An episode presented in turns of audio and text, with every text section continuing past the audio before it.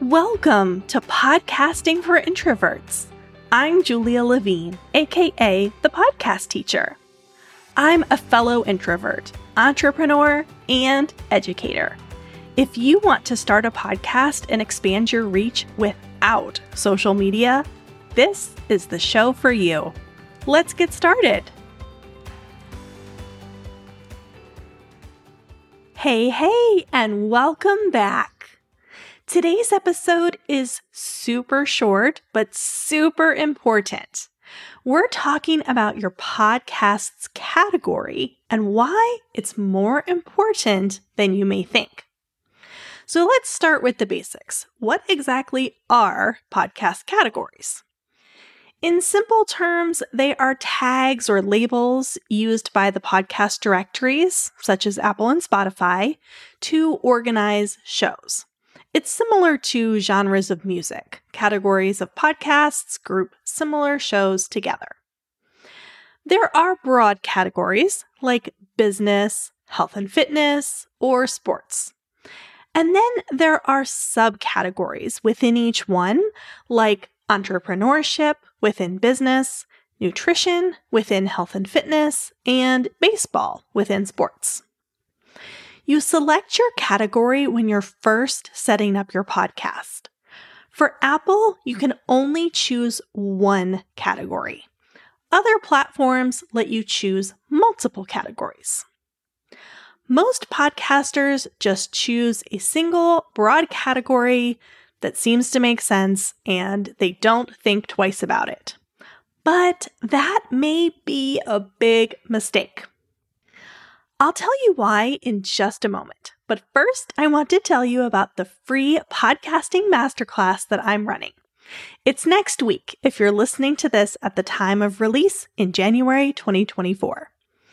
It's called How to Actually Launch Your Podcast The First Three Steps. This masterclass is for people who have been thinking about starting a podcast, but you just don't know where to start.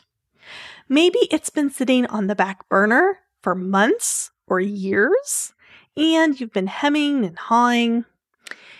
If you're ready to get serious about starting your podcast in 2024, you don't want to miss this free event head over to thepodcastteacher.com slash masterclass to save your seat. Okay, back to why you should put some thought into carefully choosing your podcast category. Your category is probably one of the biggest factors within your control that has a direct impact on your ability to appear on the podcast charts. It's kind of like that old saying of being a little fish in a big pond or a big fish in a small pond. In the world where the big fish is the one that tops the charts, we need to find our small pond. And the podcast categories are our choice of ponds. You want to choose the least crowded category where your podcast fits. That's the key, though your podcast must actually fit in that category, or this strategy will backfire. So, no putting your everything sports podcast into the cricket category because it's the smallest pond, metaphorically speaking. For example, my podcast is about podcasting itself.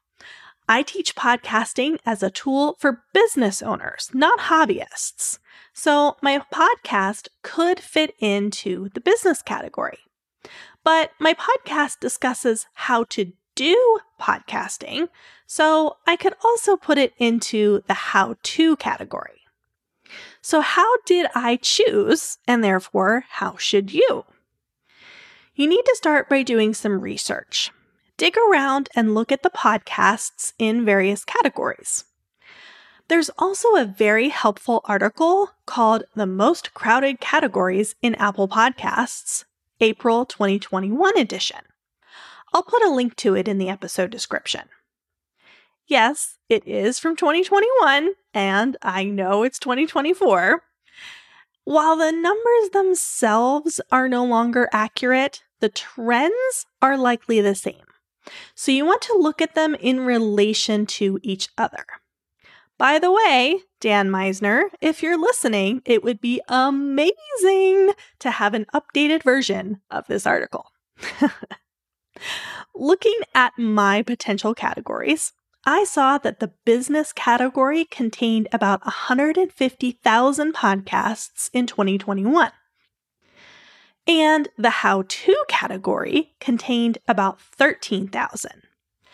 Again, while those exact numbers aren't going to be the same now in 2024, it's pretty safe to assume that there are way more podcasts in the business category than in the how to category still today. So I chose the how to category for my podcast. I credit this category decision as one of the biggest factors that allowed me to climb to number 12 on the chart in the USA when I launched. You can refer back to episode six if you'd like to hear more about how I made the Apple Podcasts top 20. In general, it's almost always guaranteed that a subcategory is going to be more lucrative for you than one of the broad categories. Most people don't realize that though, and that's why the broad categories are so crowded let them keep doing their thing because you are smart and you are tuning into this episode. You won't be making that mistake. When you're in this small pond of a category, you have a better chance of being that big fish that rises up on the charts, giving you more visibility and credibility. Another mistake is that people often choose only one category when they're setting up their podcast. That's because Apple Podcasts only accepts one. While Apple is currently the most popular player, people do listen on other platforms, and it's worth it to take the extra 30 seconds to select a few other relevant categories that might boost your visibility on those other platforms.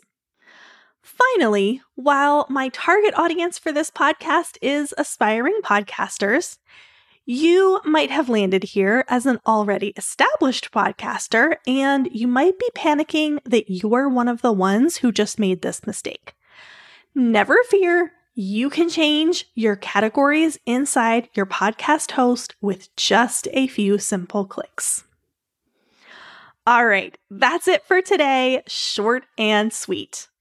And if starting a podcast is on your 2024 list, don't forget to save your seat in my free How to Actually Launch Your Podcast masterclass happening next week. Talk to you soon. Thanks for listening. If something in this episode resonated with you and you're thinking about starting your own podcast, I have a free resource that will help you. It's called the Podcast Roadmap Seven Questions to Start Your Journey. To grab it, just head to thepodcastteacher.com slash roadmap. See you next week.